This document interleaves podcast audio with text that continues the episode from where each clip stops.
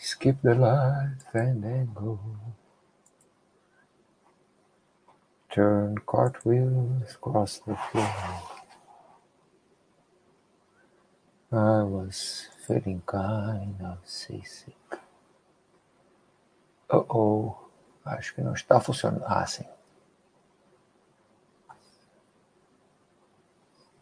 Sim, funcionando aqui. Vamos ver agora no YouTube. Uh, excellent connection. But the crowd call out for more. The room is humming harder. É, olha, maravilha! Isso aí. Começando mais um chat ao vivo da Baster.com da área de saúde, hoje, 28 de dezembro meio-dia, horário de Brasília, quer dizer, agora meio-dia e dois, até eu testar isso tudo, que tem que testar ali, é, tem que testar aqui, tem que testar um monte de lugar, é, enfim. Mas agora eu acho que que está funcionando. Deixa eu testar em mais um, um lugar aqui para ver se está mesmo. Pá, pá, pá. Vamos ver aqui. A princípio está funcionando, né?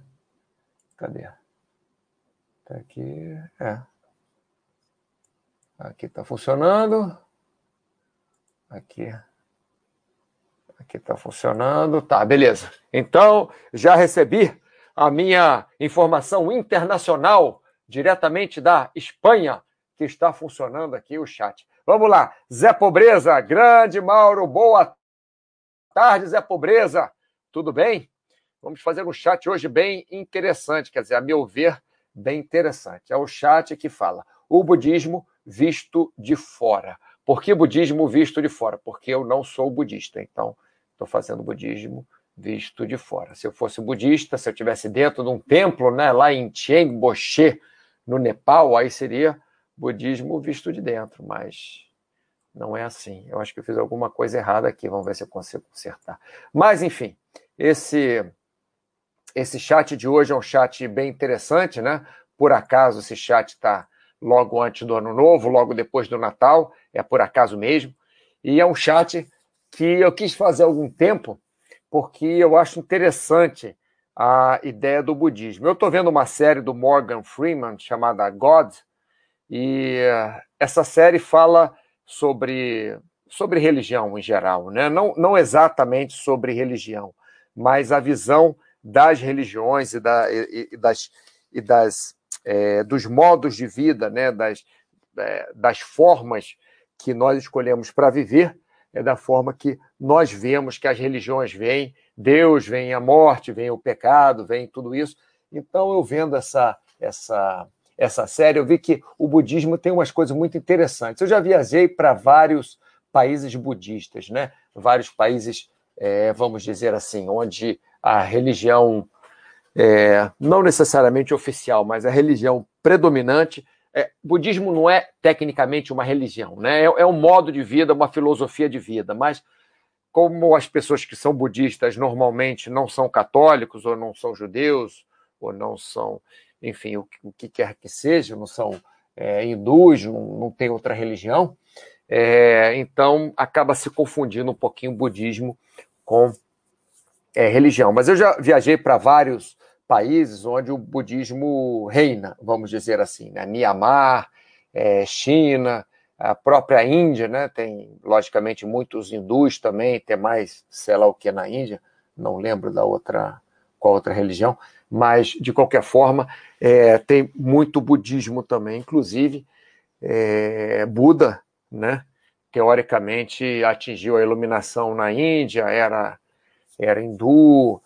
E ah, Manuela, boa tarde. Esse, esse tema me interessou. É, Manuela, gostando de ver que vocês estão por aí. Zé Pobreza não costumava aparecer, não, só lá no, no é, nos posts, né? Agora está aparecendo aqui também no, no chat.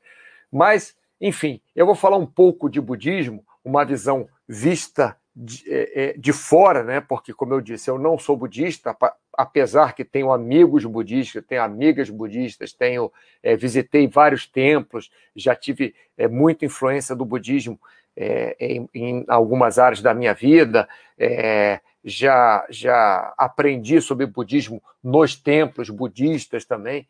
Então, vamos passar daí para ir para frente. E vou fazer uma coisa também, vou mostrar algumas fotos para vocês, fotos que eu tirei de templos budistas e falar um pouquinho sobre sobre budismo, né? Em cima dessas fotos. Ali no começo era era China, agora aqui é Tibete, não deixa de ser China, hoje em dia é China também, né? Tem tem Nepal aqui, tem tem fotos que que eu fiz no, no Nepal também, tem fotos que eu fiz aqui não ficou muito boa. Tem fotos que eu fiz em, em isso aqui é Katmandu. É, isso aqui é Tianboche, no Himalaia, ó. Isso aqui já é Mianmar, né? Fotos que eu fiz em Mianmar. Tem, tem várias fotos interessantes que eu vou mostrar as fotos e vou comentar também para vocês terem uma noção melhor né, do, do budismo, como eu disse, visto de fora. Né? Bom, vamos voltar isso tudo aqui para começar do começo e vamos começar o nosso chat especificamente. Caramba, quanta foto. Tá aqui. Bom, então vamos lá. Gandalf Negro. Bom dia, tenho religiosidade e não religião. E gosto de estudar outras religiões. Ótimo. Então, hoje você, apesar de budismo não ser uma, uma religião, você vai ter mais uma informação é, para você, né? Religiosamente, vamos dizer assim. A Manuela linda é as fotos, eu, logicamente, eu peguei as melhores, né, Manuela? então vamos lá. É o budismo, ele não é uma religião, ele é uma forma é, de vida, né? ele é um modo de vida, uma filosofia de vida, ele é um, um caminho. Né? O budismo, é, Buda, teoricamente atingiu a iluminação não porque ele tem uma religião, mas porque ele meditou, porque ele pensou, porque ele, ele é, descobriu para ele a forma de, entre aspas, se iluminar, né? de chegar numa iluminação, de sentir-se bem com a vida, de passar para uma outra vida melhor do que a vida que nós normalmente vivemos assim. Falando uma história rápida de Buda, né? Buda era, era um cara que era é, abastado, era, era bem rico, né? era, era, um, um era nobre, e não deixava ele sair lá do, do, do castelo dele.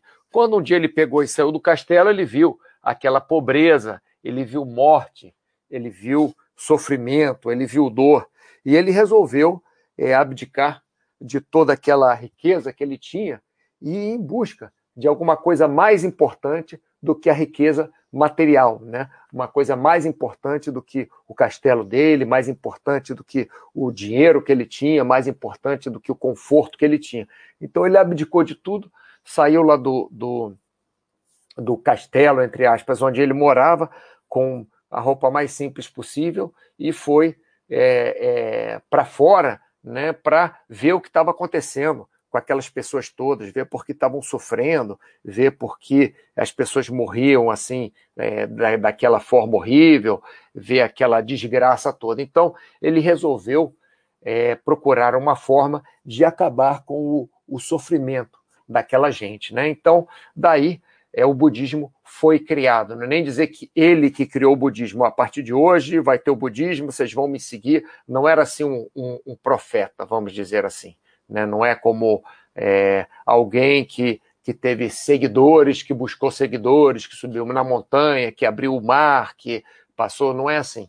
É, ele foi uma, uma pessoa, um ser humano normal, né? um ser humano é, normalito como eu, como você, como qualquer outra pessoa, que buscou uma forma de é, atingir algo melhor na vida que não a riqueza material. Né? Então, ele, ele a partir dele foi criado um modo de vida, uma filosofia, uma filosofia de vida, um caminho que se chama budismo. Né? Só para vocês terem uma ideia, em cada país, em cada grupo de pessoas, cada linha, vê o budismo de uma forma diferente. Então, só na China, por exemplo, tem quatro formas de budismo, tem quatro é, ramos do budismo, quatro linhas de budismo. Tem o amarelo, o vermelho, o negro ou branco, agora já me confundi. E tem mais um outro nome lá que já é, é, esqueci, né? Tem o budismo tântrico também, não confunda budismo tântrico com sacanagem, não é isso.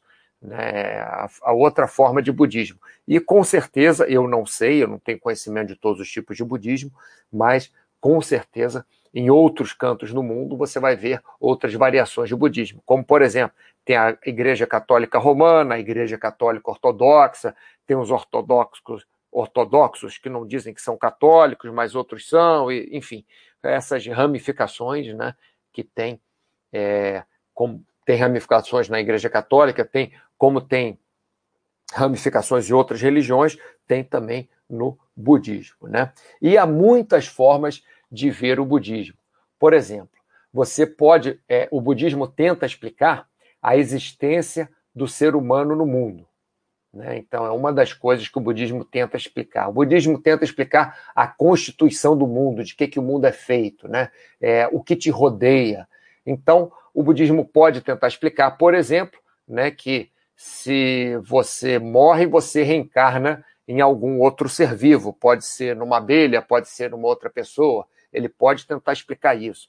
Ele tenta explicar isso de várias formas diferentes. Então, cada linha dessa, cada corrente dessa do budismo vai explicar as coisas de formas é, ligeiramente é, diferentes, vamos dizer assim, né? de formas é, um pouco diferentes uma das outras. Esse meu símbolo aqui não está ficando, infelizmente. Eu gosto de usar ele aqui porque ajuda bastante. Então vamos lá. Os ensinamentos básicos do, do budismo são basicamente. É, é, é, logicamente, todas essas religiões têm o não matar, não roubar, não fazer mal ao próximo, é, blá, blá, blá, blá, blá. Isso aí está em todas as religiões. Né? Budismo não é uma religião, mas, no fundo, esse modo de vida que é o budismo, essa filosofia de vida que é o budismo, acaba chegando nisso também. Né? Então, alguns ensinamentos do budismo a existência do sofrimento é inseparável da existência humana. Então, se você é humano, você vai ter o sofrimento, né? Então, ele tenta ensinar para você que a existência do sofrimento que é inseparável da existência humana. Ele tenta ensinar para você para você descobrir a causa do sofrimento. Ele tenta ver a causa. O budismo tenta ver, é, tenta que você veja a causa do seu sofrimento. O budismo tenta que você veja o término do seu sofrimento. Ele vai tentar ensinar para você né, a causa e o término do, término do sofrimento. E, logicamente, o caminho do sofrimento ao seu término. Então, tudo gira em torno de você estar sofrendo e você parar de sofrer e, entre aspas, ser feliz. Então, o importante do, do budismo não é você ter dinheiro, não é você ter posses, é você deixar de sofrer. Então, se você deixa de sofrer, você consegue é, ficar, entre aspas, feliz. Você consegue ter uma vida boa, porque tirou o sofrimento da frente, né, que o sofrimento é inseparável da existência humana, então você vai sofrer de qualquer maneira, mas você conseguindo lidar com esse sofrimento, você conseguindo apartar esse sofrimento, colocar de lado esse sofrimento, você vai ter uma existência melhor. Né? É, deixa eu ver quem está escrevendo aqui. Lorde da Moeda, bom dia, Mauro. Antes da pandemia, participava de um centro de estudos.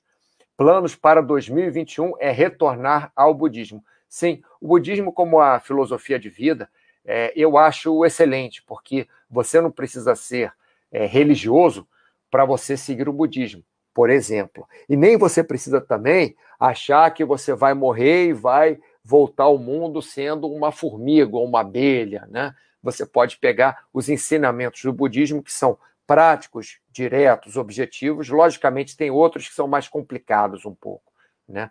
Mas a base dos ensinamentos do budismo é tão fácil de você entender como, por exemplo, a base dos ensinamentos do judaísmo, é, é, do catolicismo, do.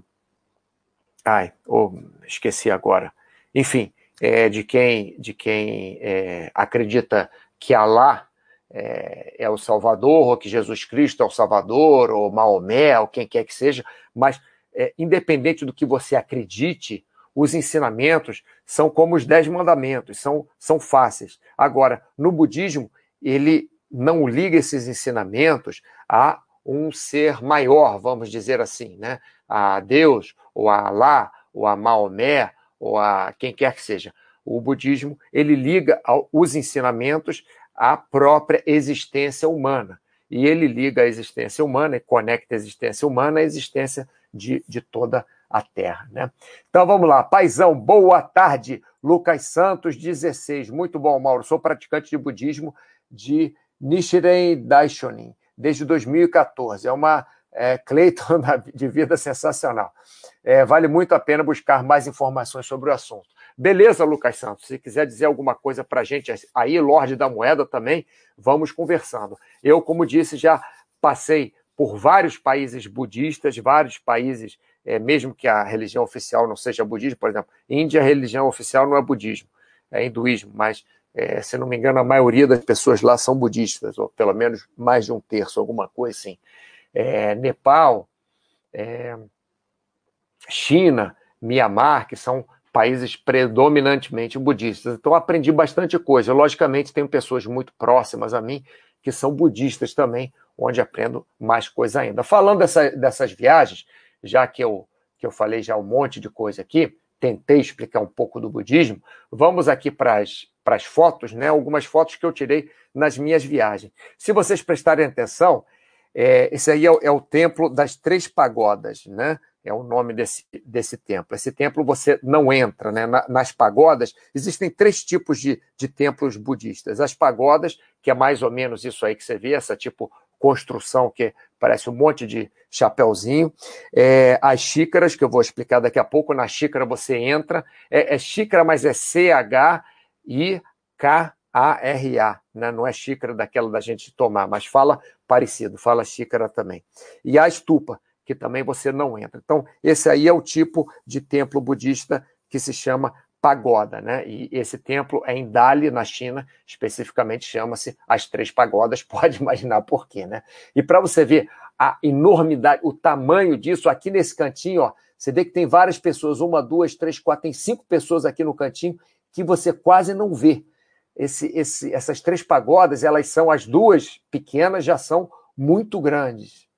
É, tipo, são como prédios de cinco andares, sei lá, sete andares. Essa aqui é como um, um, prédio de 20 andares, alguma coisa assim, ou talvez até mais alto. É, é algo extraordinário. Né? Então, esse é um tipo de templo budista que se chama pagoda, essa especificamente em Dali, as três pagodas.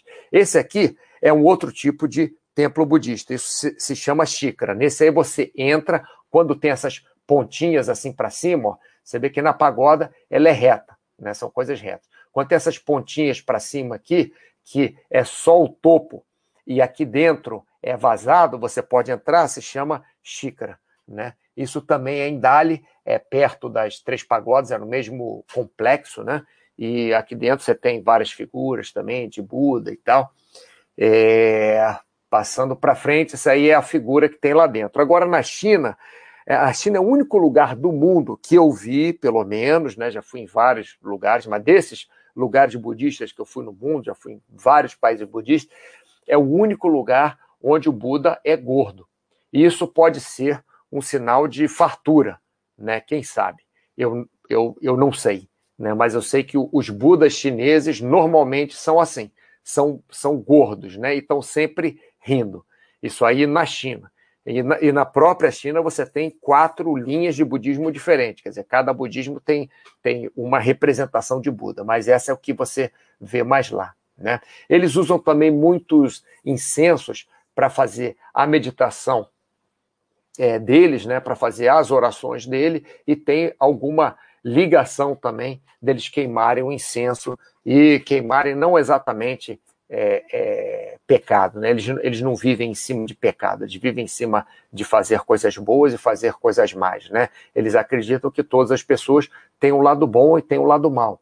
E você deve fazer prevalecer o lado bom do que o lado mal. Então, queimar o incenso é uma forma de você ajudar a sua oração a chegar é, é, a sair de você, né, a chegar aos céus, não que tenha um céu, né, mas chegar na, na, na outra vida.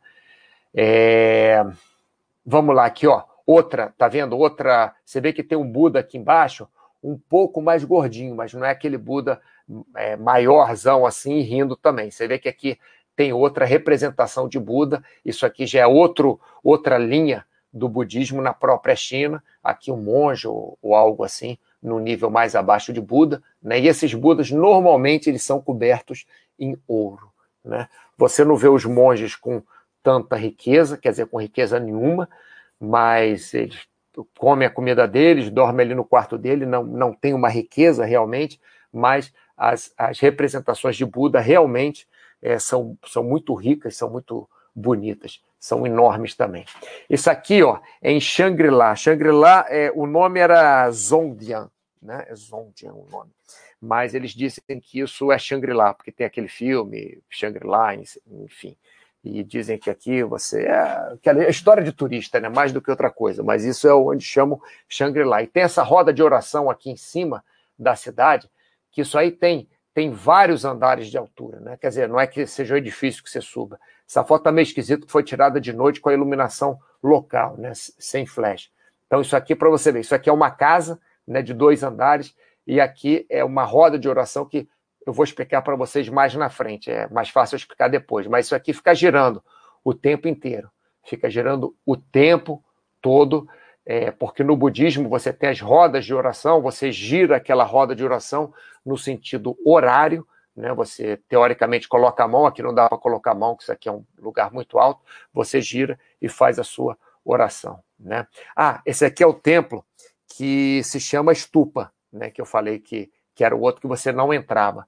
Então, normalmente nas estupas, o que você tem? Você tem várias bandeirinhas, e nessas bandeirinhas tem orações escritas, né? tem mantras escritos.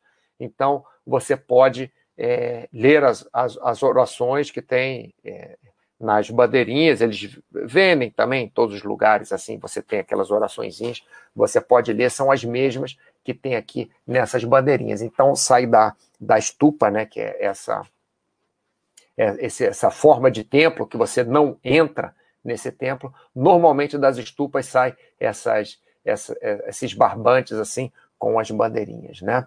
É, isso aqui já é o Tibete. É, Tibete, enfim, Tibete agora é China. Né? Esse templo aí é o templo que consideram o mais importante do budismo, apesar de não ser na Índia. Né? É o templo de Jokeng, é em Lhasa, no Tibete. Dizem que esse foi o primeiro templo é, budista que, que, enfim, que você podia chegar à iluminação, se ficasse aí, é, é no Tibete. Não sei por quê, porque Buda era da Índia, mas no Tibete ficou muito forte o, o, o budismo também. Inclusive, no Tibete, você vê as pessoas fazendo prostração.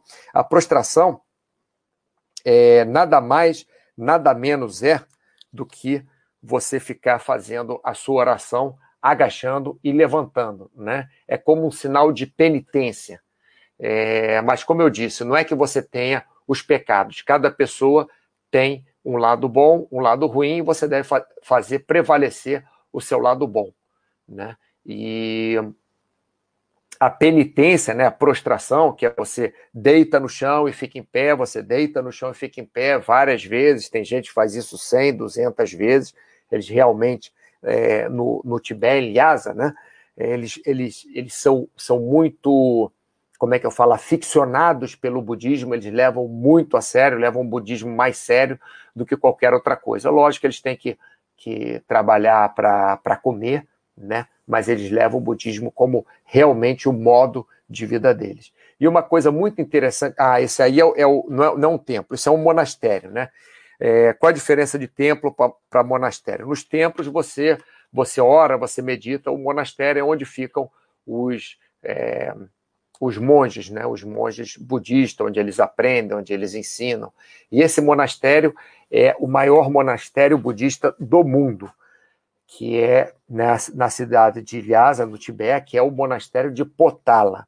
E, logicamente, Cadê? Eu tinha mais uma coisa para falar aqui, o que eu tinha para falar sobre Potala. Enfim, é, logicamente, agora é, é, é, da China, né? Então você não tem mais aquela atividade budista aí dentro. Tem, tem sim, em uma certa parte. Aqui em cima, aqui nesse pedacinho pequenininho, mas você vê quantos andares tem? Um, dois, três, quatro, cinco, seis, sete, oito, nove, dez, onze, doze, treze. Tem uns 15 andares e, e é muito largo, é muito grande. Você, inclusive, só consegue entrar nesse monastério de, de Potala, só consegue entrar com guia. Você não pode entrar sozinho. Tem que entrar sempre acompanhado porque tem um tempo máximo que você pode ficar em cada, é, em cada região desse monastério. Né? Ah, aqui eu, é o que eu explicar. Tá vendo essas rodinhas aqui, esses cilindros? Aqui são as chamadas rodinhas de oração. Então, o que, que você faz? Você passa a mão é, nessas rodinhas, fazendo elas girarem.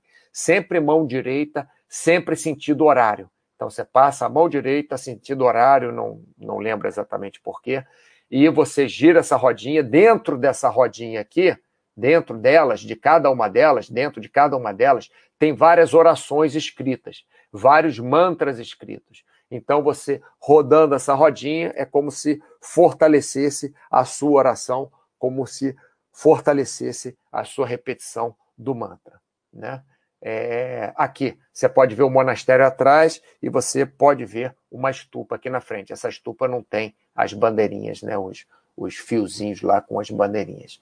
É, como eu estava dizendo, eles no, no Tibete, perdão, eles levam muito a sério o budismo. Então, todo dia de manhã, você acorda 5, 6 horas da manhã, ainda um frio do caramba, é, e, e, e, você vê uma multidão na rua. Essas pessoas aí, não é porque é um dia ou outro, não. Todos os dias tem uma multidão na rua, e essa multidão, elas giram é, três vezes em volta da cidade, em volta desse templo de Jokeng aqui. Eu não sei se eu estou falando certo, se a pronúncia está certa, mas é J-H-O-K-E-N-G, templo de Jokeng. Então, porque esse templo é considerado o mais importante lá pelos budistas, enfim. Então, eles giram três vezes pela cidade, né, pela cidade toda, a cidade de Lhasa. Isso demora horas para eles fazerem isso e fazendo a meditação deles. E vocês podem ver aqui do lado também que tem umas, umas fornalhas enormes onde eles queimam incenso. E de manhã é lindo, porque a cidade toda está é, meio esfumaçada assim, e você vê as pessoas é, orando, as pessoas meditando e girando em torno do templo de Jokeng em sentido horário. Quer dizer, é, tem aquelas adaptações, né? As pessoas que trabalham muito cedo, elas vão ali, giram só em torno do templo três vezes e vão embora para o trabalho. As pessoas que têm mais tempo, é, principalmente os, os, idosos, né? Você vê muitos idosos, eles giram em torno da cidade inteira, eles giram em torno de todos os templos, não só do templo de Joquém, giram em torno de todos os templos três vezes, a cidade toda, passam o dia inteiro fazendo isso, quer dizer, a vida deles passa a ser isso quando eles, vamos dizer, se aposentam, né? ou quando os filhos estão tratando deles. É, é, é muito interessante. Eu acho que aqui já passa para o Nepal. Bom, então vamos voltar para o nosso chat, depois a gente passa para o Nepal. Vamos lá. Opa, Lucas Santos deu um monte de coisa aí. Pato amarelo, será que com o budismo eu consigo ser sereno e inabalável? É, vou dizer uma coisa, o pato amarelo, não é que o budismo ele vai te transformar, mas ele pode te ensinar a ser sereno e é, não vou dizer inabalável, porque um ser humano ser inabalável é, é muito difícil né? mas pelo menos para o caminho de você ser inabalável e pelo menos vai te ensinar o caminho para você ser sereno. Agora tem que estudar bastante, né? É muito difícil nós na aqui no Ocidente nós conseguirmos nos tornar é, nos tornarmos budistas, aqueles budistas que é, que são realmente, vamos dizer assim, ferrenhos, né? Porque você vê em vários países desses que eu passei, você vê os templos cheio de criança, cheio de jovens, cheio de adolescentes e cheio de adulto também e idosos. Você vê que eles vivem para aquilo. Então, aqueles ali pode ser que eles consigam ser, é, vamos dizer, 100% ou 99% serenos e inabaláveis. Mas é, nada contra você estudar o budismo, até porque não é uma religião que você tenha que acreditar em alguma coisa, num ser supremo, acreditar é, em Deus, em Alá, em Maomé, em quem quer que seja, naqueles deuses todos hindus. Você não precisa. Então, você pode é, tentar estudar, talvez faça bem para você. Cenezino, boa tarde, amigos. Oh, você pode conseguir ser isso com o budismo também, mas tem diversas formas de você conseguir esse resultado, Pata Amarelo. Ó, te respondendo aí, Pata Amarelo. Zé Pobreza, algo muito racional e interessante no budismo é considerar nossa mente, pensamentos, como fonte primária dos nossos sofrimentos e a meditação o remédio de controle. É, é muito bem, Zé, Zé Pobreza, eu nem sei se eu. É, vou falar isso aqui mais embaixo, mas você já está adiantando. Realmente, a meditação, o pessoal pergunta: ah, por que, que medita? É para flutuar? É para sei lá o quê? É para dormir? É para ficar calmo?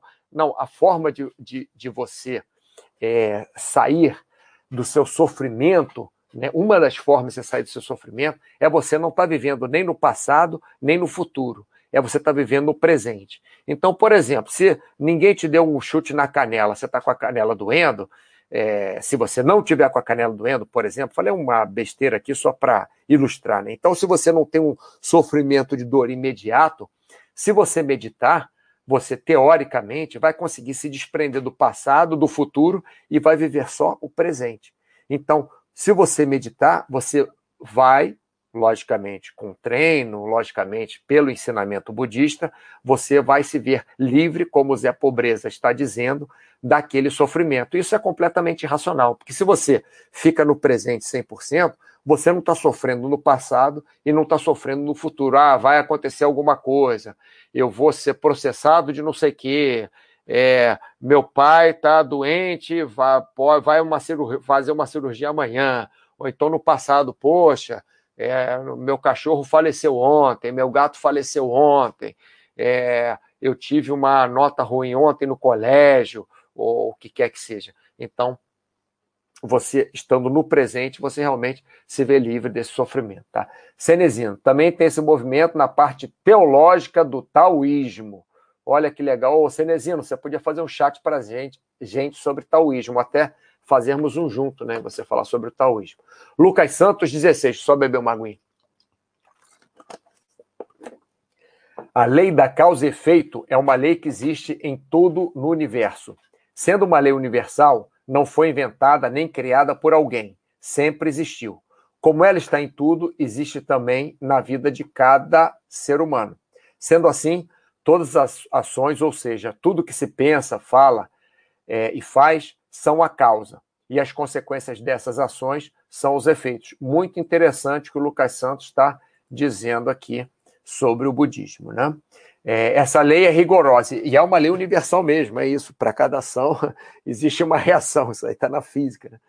Essa lei é rigorosa, pois, mostra que somos responsáveis pelos nossos atos, isto é, somos os únicos responsáveis pela nossa felicidade.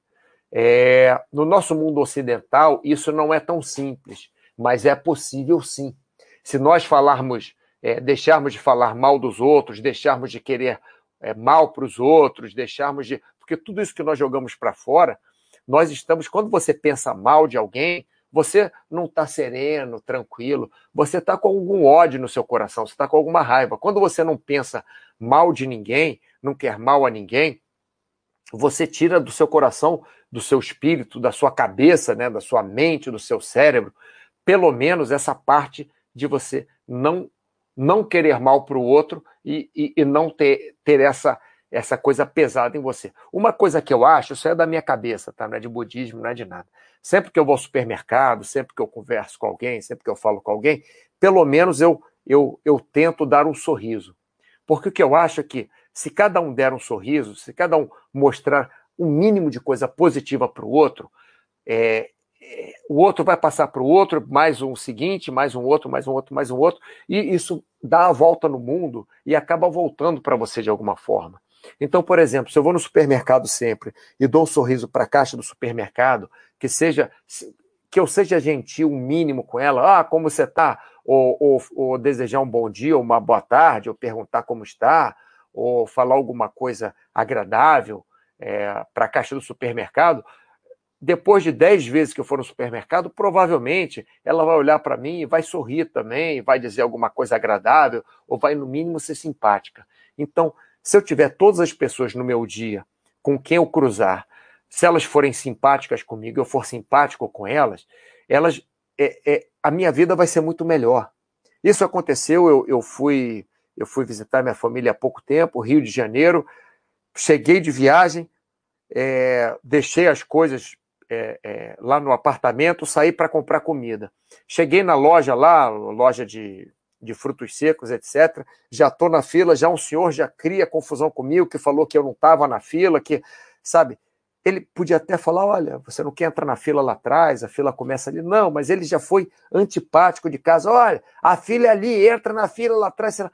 Sabe, já foi antipático de casa. Então, isso aí já, já me deixou de cara com uma, uma, uma, vamos botar entre aspas, energia ruim. Já me deixou já triste que alguma pessoa falando assim. Aí a senhora na frente dele disse: não, ele estava aqui na fila assim, ele só foi deixar a cesta de, de compras ali, botar no lugar que estava fora do lugar e voltou e tal. Mas, enfim, se ele fala de uma forma melhor comigo, se eu respondo ele de uma forma melhor, a vida de, de todos nós somos melhores e é, vai ser melhor. Né? Isso é mais ou menos o que o Lucas está dizendo. Logicamente, ele está falando num, num, ponto muito mais profundo. Né? É, no budismo Nichiren, aprendemos que essa lei é simultânea, isso é, tanto a causa como o efeito dessa causa ficam registrados na vida no mesmo momento.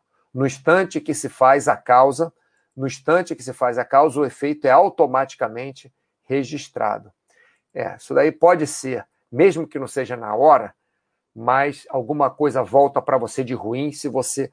É, é, aquela coisa de perdoar. Né? Quando você perdoa, você está sentindo alguma coisa boa. Pelo menos você está se esforçando para ter uma boa ação, para sentir alguma coisa boa. Quando você está com raiva, é, ninguém fica bem quando está com raiva. As pessoas, quando estão com raiva, elas gritam, elas esperneiam, elas querem bater nas outras pessoas, elas franzem a testa. Então, ninguém está se sentindo bem quando está com raiva. Agora, uma pessoa que está serena e consegue perdoar a outra, para ela perdoar a outra, principalmente se for alguma coisa muito séria que a outra pessoa fez, ela consegue, é, ela tem que estar num estado de serenidade tão grande, elas têm, têm que estar num estado de paz tão grande para conseguir perdoar outra, que acaba fazendo bem para ela mesma. Né?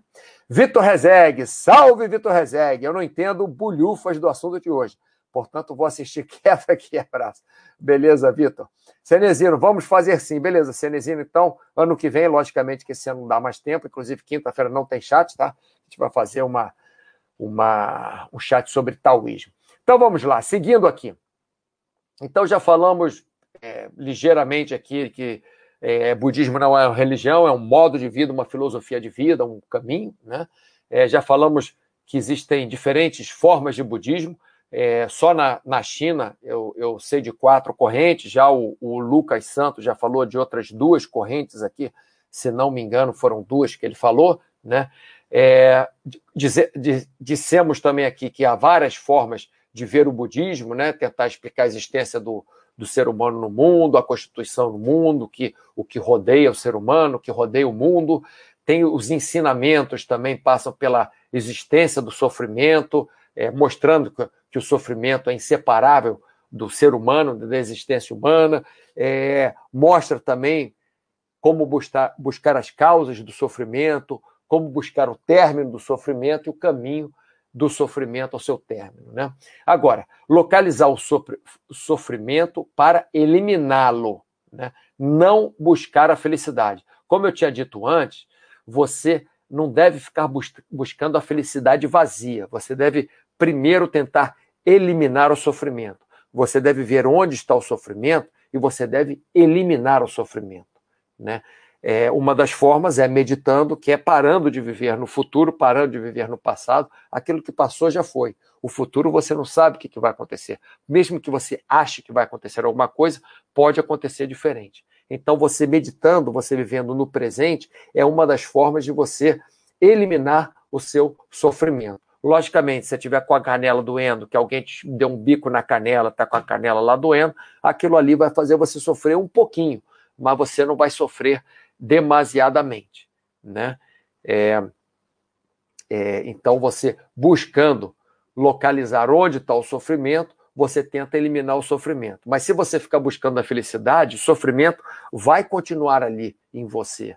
Então, por mais que você queira buscar a felicidade, você não vai conseguir, entre aspas, ser plenamente feliz, porque ainda existe o sofrimento. Tá? E como já falamos antes também, é, existem algumas ferramentas do budismo para você tirar esse sofrimento, para você se ver livre do sofrimento, para você viver no presente, né?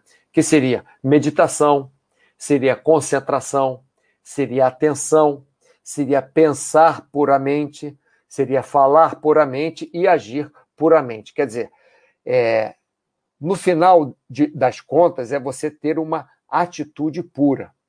Você, pela meditação, pela concentração, pela atenção e pelo pensamento, logicamente, você vai acabar tendo atitudes puras. Esse puro, pessoal, não quer dizer que você tenha que ser uma pessoa puritana. Esse puro não quer dizer que você tenha que ter um ser maior, Deus ou o que quer que seja. Esse puro é simplesmente não. É, é, é, o que toda religião ensina, apesar do budismo não ser uma religião, mas é o que toda religião ensina, toda filosofia de vida ensina. Não fazer mal para o próximo, não fazer mal para o outro. Fazer as coisas de forma, de forma pura, com boa intenção, sem causar sofrimento para ninguém. Então, pela meditação, pela concentração, pela atenção, pelo, pelo pensar, você consegue chegar a isso. Você ter a sua uma atitude é, automática, né? uma, uma, atitude, uma atitude, por exemplo, alguém fala alguma coisa para você, você fica chateado, já começa a gritar com a pessoa, você gritar com a pessoa, você reclamar com a pessoa, você está gerando aí um negativismo pela sua atitude. Né? E como eu estava falando aqui em cima de não buscar a felicidade, uma das formas de não buscar especificamente a felicidade é não dar importância exagerada a coisas materiais, né? É cortar o vínculo com as coisas materiais. Então, não é que você não possa ter um carro, não é que você não possa ter uma casa, não é que você não possa ter o ar refrigerado, você não precisa viver no calor de 47 graus, 95% de umidade do Rio de Janeiro. Você pode ter um ar refrigerado. Isso não quer dizer que você não vai ser budista porque você tem um ar refrigerado em casa. Mas não é porque seu ar refrigerado quebrou que a sua vida vai terminar. Esse é o ponto principal. Não é porque o refrigerado quebrou que você precisa sofrer porque o refrigerado quebrou. Você pode realmente é, estar mais confortável com o refrigerado. Mas não é porque você tem um refrigerado e o refrigerado quebrou que você vai estar infeliz. Não. Isso não deve ser causa, as coisas materiais não devem ser a causa da nossa felicidade. Né? Você perder uma coisa material não deve causar a sua infelicidade. E você ter uma coisa material não deve trazer a felicidade para você.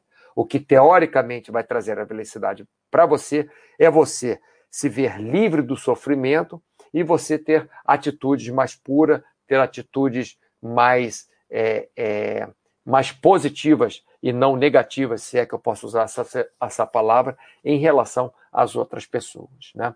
Vamos vir aqui para o lado, agora eu vou para o Nepal. Esses aí são os olhos de Buda. Esses olhos de Buda estão nessa, é, nessa estupa aqui. Como eu falei, uma estupa aqui, ó, os olhos de Buda aqui. Ó. Essa foto que eu tirei é, um, é um detalhezinho é, de, um, de um dos lados da, da estupa. São, acho lindo esses chamam olhos de Buda, né? Não é que Buda tinha os olhos assim.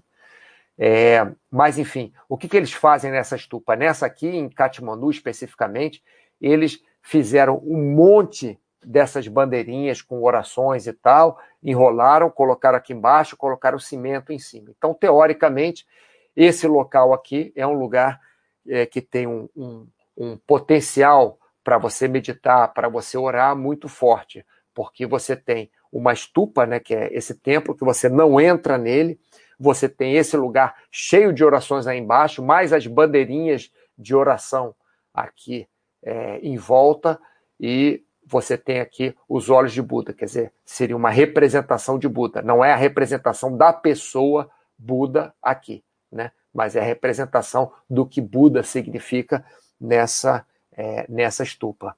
E passando para frente, aqui ainda é Nepal, ó, esse aqui já é uma xícara, como nós falamos, né? um lugar que você pode entrar. Se você pode entrar, é xícara. E normalmente as xícaras têm essas pontinhas. Então você vai aqui dentro, faz a sua oração aqui dentro. Essa aqui é estupa e o outro que eu mostrei lá em cima é a, a pagoda, né? Isso aqui são várias é, várias xícaras, né? Vários lugares que você pode entrar para você fazer sua oração. E esse templo aqui é um templo em Tiengboche, que é uma cidade lá no lá no Himalaia, né? Tem 4 mil metros de altitude, mais ou menos. É, isso, para falar a verdade, não é um templo, perdão. Falei que é um templo, mas não é. É um monastério. Né? É um monastério. Os, os, é, os budistas, monges budistas vivem aí, aprendem aí nesse lugar, ensinam nesse lugar, oram nesse lugar. E é dos poucos templos que são é, realmente em, é, em funcionamento hoje é, que nós podemos entrar e visitar o templo todo, onde eles dormem, onde eles é, oram, enfim, aqui ó, os gongos, aqui tem uns sininhos também que eles usam muito. É, isso aqui é uma senhora também lendo o que ela faz. Aquelas bandeirinhas, lembra das bandeirinhas? Essas bandeirinhas têm várias orações né, escritas nela. E essa senhora aqui tem as mesmas orações que estão escritas nas bandeirinhas, tem aqui nesses papéis. Então tem não sei quantos, são, são assim, centenas de papéis com orações diferentes, que acabam por ser mantras também, né? Que essa senhora passa o dia inteiro aí, é uma, é, é uma monge, né? Passa o dia inteiro aí fazendo isso. É numa, se não, se não me engano, isso é na entrada de um crematório, né? Quando as pessoas morrem, vão ser cremadas. Isso aí já é Mianmar, aí a gente passa daqui a pouco para Mianmar. Vamos lá. Lorde da Moeda, Mauro, o budismo pode ser classificado pelo país? Exemplo, tibetano, japonês, indiano ou nada a ver? Sim, Lorde da Moeda, é, não necessariamente num país, mas, por exemplo, na China, tem quatro tipos de budismo diferentes. É, que isso se estende para o Tibete também, que Tibete agora é China. Né? No Nepal, o que eu notei é que o budismo é um pouco diferente. Em Myanmar, o budismo também é diferente. Então, ele não é só classificado pelo país, mas também é classificado pela linha de budismo. Existem várias linhas de budismo, não necessariamente o japonês, o chinês, é, né? É, tá aqui, ó. Falou isso, pois fui num evento de budismo japonês, mas parecia uma igreja. Assim, é, eles são bem diferentes. Por exemplo, no, no Nepal você tem vários tipos de, como eu falei, tem pagoda, tem xícara, tem, tem estupa, né? Na China é, também você tem. Mas no Nepal, é, no Nepal, em Mianmar, você tem mais templos onde você entra, por exemplo. Você tem mais xícaras, você não vê muitas pagodas, muitas estupas, nem sei se vê, se vê algo. Vê, vê sim, vê sim, vê sim. Mas assim, é uma e, e pronto. Né? Então, eles fazem de várias formas diferentes. Lucas Santos, não Lorde da Moeda, como no cristianismo, no budismo existem várias vertentes, isso, isso que eu tinha respondido. Lucas Santos respondeu melhor ainda. No Japão, por exemplo, são praticadas diferentes vertentes do budismo. Tá aí o, o, o Lorde da Moeda, o, Lucas Santos, respondeu melhor do que eu. Cenezino está falando aqui, mesmo aqui no Brasil, dependendo da linhagem em que se baseia. Então, é por linha de budismo, não é por país, tá? Perfeito. Pessoal, então aqui, para terminar, é, eu ia dizer para vocês que, assim, você não tem que seguir o budismo e virar monge. Mas você pode, como até em, em, nas religiões, pegar algumas coisas boas. Porque se vocês prestarem atenção, em qualquer religião, essa coisa de dizer que o islamismo manda matar, manda explodir, isso daí é uma distorção da mesma forma que as cruzadas foram é, feitas em nome de Deus, mas é completamente distorcido porque eles pegam uma frase ali da Bíblia, uma frase de um ensinamento, eles distorcem para o poder político. Então, da mesma forma que você tem várias vertentes de islamismo, que você tem algumas vertentes da Igreja Católica, é, judaísmo não conheço o suficiente para dizer, né? mas você tem é, a, a manipulação do ser humano, a manipulação política. Por exemplo, a igreja era muito forte politicamente na Idade Média. Então, o que acontecia? Se eles queriam fazer uma cruzada, tinha que ser em nome de Deus, não, podia fazer diferente. Né? E a igreja, com aquele poder todo, o que, que fazia? Quer dizer, eu não estava lá para saber, mas também tinha que apoiar, apoiar, senão podia perder o poder. É, é, é uma coisa política, pessoal. Mas o, o, legal do budismo é que, como você não tem que acreditar que existe um, um ser superior a você, como no budismo você não tem que acreditar em nenhuma história de nenhum deus do hinduísmo, por exemplo, como é, no, no budismo você não tem que acreditar que alguém vai interferir na sua vida, no budismo, como disse aí o Lucas Santos, você foi o Lucas Santos que disse, né? Se não me engano, foi. É, é, você mesmo é responsável pela sua felicidade, você mesmo é responsável pela sua vida, você mesmo é responsável pelo seu caminho. Não é assim, ah, joga para Deus. Não estou falando nada contra nem a favor, não, tá, pessoal? De, de catolicismo, ou de islamismo, ou de judaísmo, ou de hinduísmo, mas não é assim, joga para Deus o que Deus resolver, tá bom? Não, não é isso. Você é responsável pela, pelo seu sofrimento, você é responsável pela sua felicidade, você é responsável pela sua vida. Lógico, se você está meditando embaixo da árvore cai um meteoro na sua cabeça, um meteorito de, de 20 quilos, é, enfim, você não pode ser responsável pelo meteorito, você pode ser responsável por estar embaixo da árvore meditando, isso sim.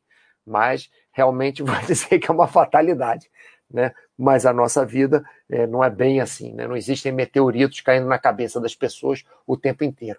Então, aqui, pessoal, não é que vocês tenham que seguir é, é, e virar monge, mas vocês podem, como o próprio. O próprio. Cadê ele? Cadê ele? Cadê ele? Cadê ele aqui, ó? Ah, ah, ah, ah, perdi. Pato Amarelo, o próprio Pato Amarelo falou que pode é, se tornar uma pessoa mais serena e um pouco mais inabalável, né? 100% inabalável é difícil, mas pode se abalar menos com as coisas. Então, o budismo talvez seja uma forma de você conseguir ficar mais sereno.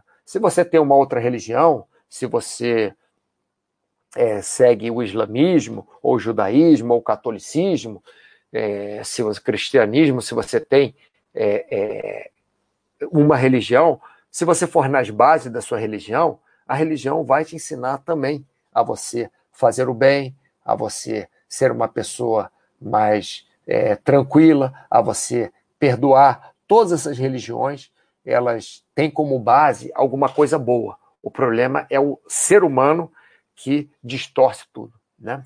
Vamos ver aqui embaixo, ó, Lucas 16. Eu sou praticante do budismo Nichiren Daishonin. Existem outras vertentes, como budismo tibetano, zen budismo. É, sim, existem várias vertentes. Todos eles têm a mesma base e, logicamente, as ramificações são diferentes. Só para terminar de mostrar as fotos aqui, pessoal, isso aqui é em Mianmar. Então, eu fui para Mianmar também. Em cada lugar de Mianmar você vê coisas diferentes. Né? Como eu falei para vocês, não tem aqueles templos que são estupas em Mianmar normalmente, mas no centro de Mianmar, em Yangon, tem um que tem uns 20 a 30 metros de altura, banhado a ouro, sendo que os últimos é, X metros, não sei quantos metros, alguns últimos metros são de ouro puro, né? Dizem que vale uma fortuna aqui. E, logicamente, como todas as religiões, como eu estava falando de manipulação política, em Mianmar também, isso é na beira do lago Hakai, ah, esqueci o nome do lago. Enfim, na beira do lago também, nos lugares turísticos, logicamente que eles ganham dinheiro em cima dos turistas, igual, vendem é, artefatos é, simbolizando o budismo. Logicamente, isso é a forma das pessoas ganharem dinheiro. Isso não quer dizer que eles são bons budistas ou mais, ma, maus budistas por isso. Também, se você for em Fátima, também vai vender água benta de Fátima, vai vender os santinhos. Também, se você for ali em Aparecida, aquele comércio que tem Aparecida, principalmente Semana Santa, Natal, etc., um comércio absurdo. Isso não quer dizer que eles são maus cristãos ou bons cristãos. Né? É, o que eu quero dizer é que o ser humano se aproveita de tudo, não se aproveita no bom ou no mau motivo, mas faz realmente um proveito de tudo que está ao seu alcance para ter uma vida melhor. Né? É, passando aqui, ah, esse lugar em Mianmar é super interessante, tem 100 Budas, 100, e na frente de cada Buda tem uma porta que você entra nesse lugar, é um, é um semicírculo assim, não tem a foto dele de fora. É, mas tem 100 Budas nesse lugar. Realmente, em Mianmar, eles são loucos, com, loucos no bom sentido, com o budismo. Eles são realmente, eles seguem assim à risca. Todo lugar em Mianmar que eu fui, é, é capaz de 101% do pessoal de Mianmar ser budista. Isso aí é a cidade de Bagan, também em Mianmar. É, quer dizer, são nos arredores da cidade de Bagan. A cidade de Bagan não é uma cidade tão grande, até para os pro, é, tamanhos das cidades brasileiras, né? mas só nessa área aqui você tem 400 templos. 400 templos construídos em épocas diferentes é, nos, nos arredores da cidade de Bagan. Logicamente, a maioria deles estão, estão vazios, mas eram templos de realmente de meditação, de oração, de, de, de prática da, dessa forma de vida. Você vê que tem templos desde pequenininhos até templos enormes. Né? O pôr do sol aqui nesse lugar é maravilhoso. Ah, isso que eu falei, que é a, que é a estupa em Yangon. Olha a altura das árvores. Aqui são árvores altas, não sei quantos metros tem, mas são árvores altas, como você encontra na rua ali em Copacabana, por exemplo. Sei lá, a árvore vai até o, o terceiro, quarto andar do prédio, segundo andar de um prédio, né? E você vê que essas árvores estão em primeiro plano e você vê que essa estupa toda de ouro e essa pontinha aqui da, da estupa é de ouro maciço. Então, é, isso é em Yangon, né? Yangon é a capital da, de Mianmar. Eu acho que iam mudar a capital de Mianmar, não sei se mudaram ou não, mas Yangon, que era na época que eu fui, é a capital de, de Mianmar. E esse lugar é um lugar absurdamente grande.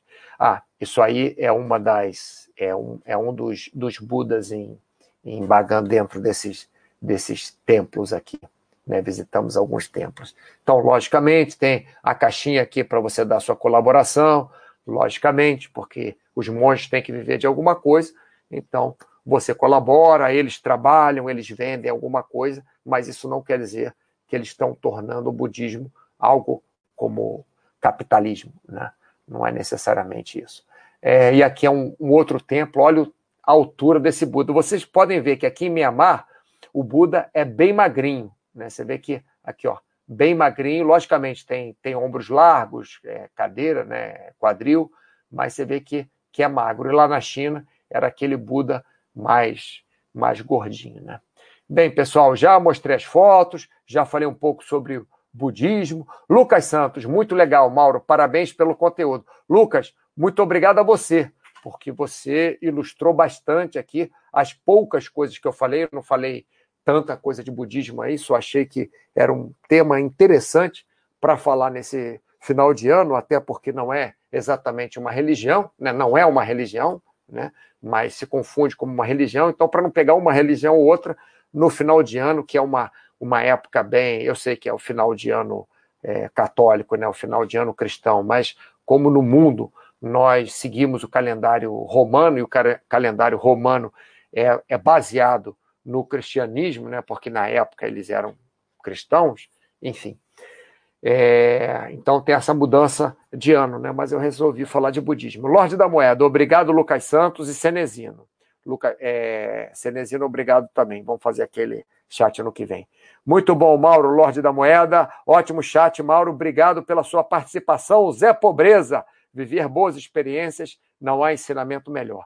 Pessoal, eu gostaria de desejar para vocês uma, um ótimo finalzinho de ano, ótimas entradas para o ano que vem e que nós continuemos assim é, na busca, pelo menos, da serenidade, né, e na busca do entendimento melhor da nossa própria cabeça, do que acontece é, conosco, porque esse ano foi um ano ímpar, foi apesar de 2020 ser par, mas foi um ano ímpar. Então, é, muita gente deprimiu, muita gente passou um ano muito ruim, muita gente. É, é, muitas coisas aconteceram de ruim nesse ano, mas eu pude ver muitas coisas acontecendo de bom também, vindo de coisas ruins. E eu acho que isso é uma coisa muito interessante para nós pensarmos e tentarmos fazer. Sempre que tem alguma coisa ruim, tirarmos algo de bom e sempre tentarmos melhorar a nossa vida. Cenezino, isso é o treino. Perfeito, Cenezino. Nós temos que treinar, fazer isso. Nós treinamos, é, como o, o Anxiety é, fez um, um, chat comigo no outro dia, ele falando que nós reclamamos, cada vez que nós reclamamos, nós estamos treinando mais reclamar. Então, cada vez que nós conseguimos ver alguma coisa de bom no que está de ruim, nós estamos treinando, como o Cenezino está dizendo, a fazer aquilo de bom. Tá? Lorde da Moeda, boas festas a todos, boas festas para você também. Cenezino, trabalho constante, isso mesmo. Pessoal, muito obrigado pela sua atenção, muito obrigado por me acompanhar nesses é, anos que já estou na Baster.com fazendo chat e, enfim, um ótimo ano para vocês. Obrigado.